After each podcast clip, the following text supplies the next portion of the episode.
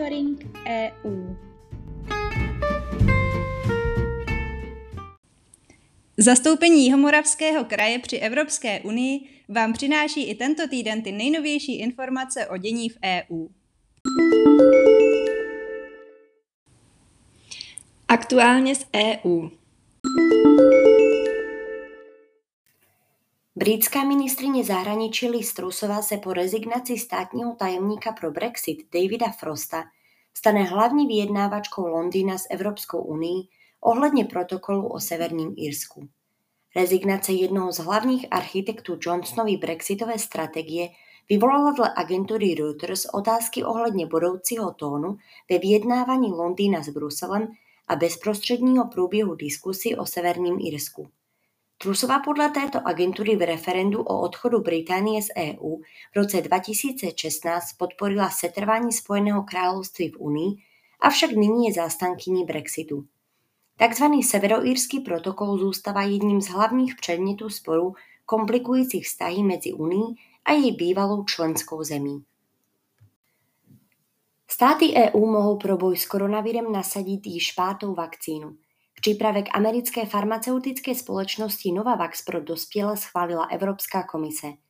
Stalo se tak jen pár hodin poté, co dostala látka kladné doporučení od Evropské agentury pro léčivé přípravky.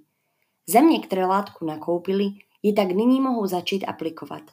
Vakcína Novavax podávaná ve dvou dávkách v rozmězí 21 dnů funguje na jiném principu než látky firm Pfizer nebo AstraZeneca a Johnson Johnson a využívá technologii již použitou například ve vakcínách proti chřipce či rakovině děložního čípku. První dávky podle zřejmě začnou přicházet v lednu, Česká republika jich má objednaných 370 tisíc.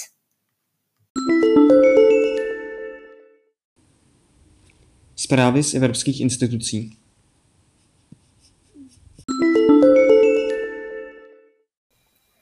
Evropská komise navrhla zavedení nové generace vlastních zdrojů pro rozpočet EU, která bude zahrnovat tři nové zdroje příjmu.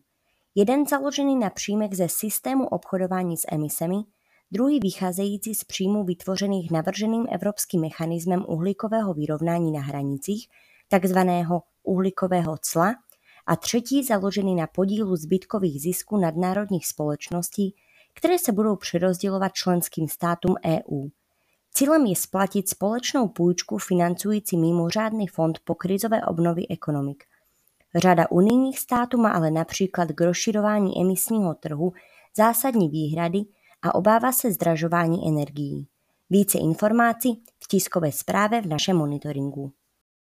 Evropská komise přijala pravidla týkající se digitálního COVID certifikátu, která pro účely cestování po EU stanoví závaznou dobu uznávání certifikátu o očkování délce 9 měsíců, přesně 270 dnů.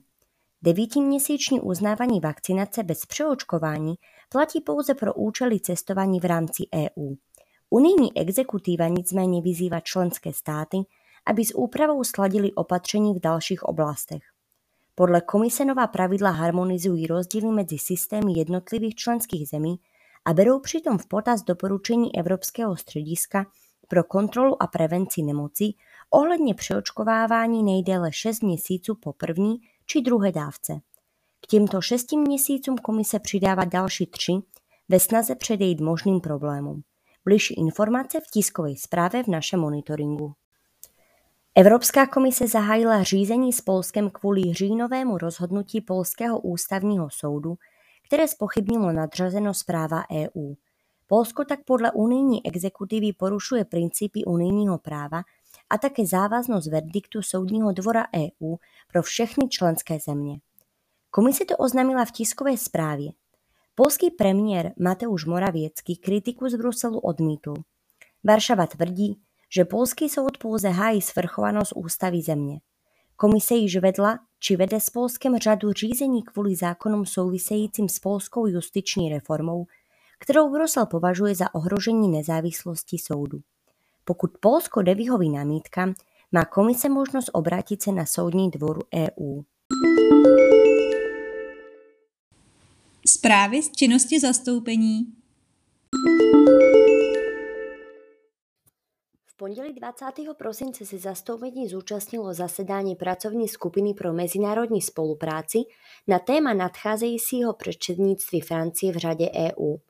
Na setkání se účastníci mohli seznámit s hlavními prioritami francouzského předsednictví a s tím, co francouzské předsednictví plánuje. Dále byly zmíněny některé důležité výzvy, data či akce, které by neměly být opomenuty a které mohou být zajímavé také pro regiony. Rádi bychom vám tímto také popřáli za celý tým kanceláře Jihomoravského kraje pro meziregionální spolupráci pohodové prožití Vánočních svátků a vše nejlepší do nového roku 2022. Celý monitoring EU si také můžete přečíst na našich webových stránkách www.kjmk.eu v sekci aktuality.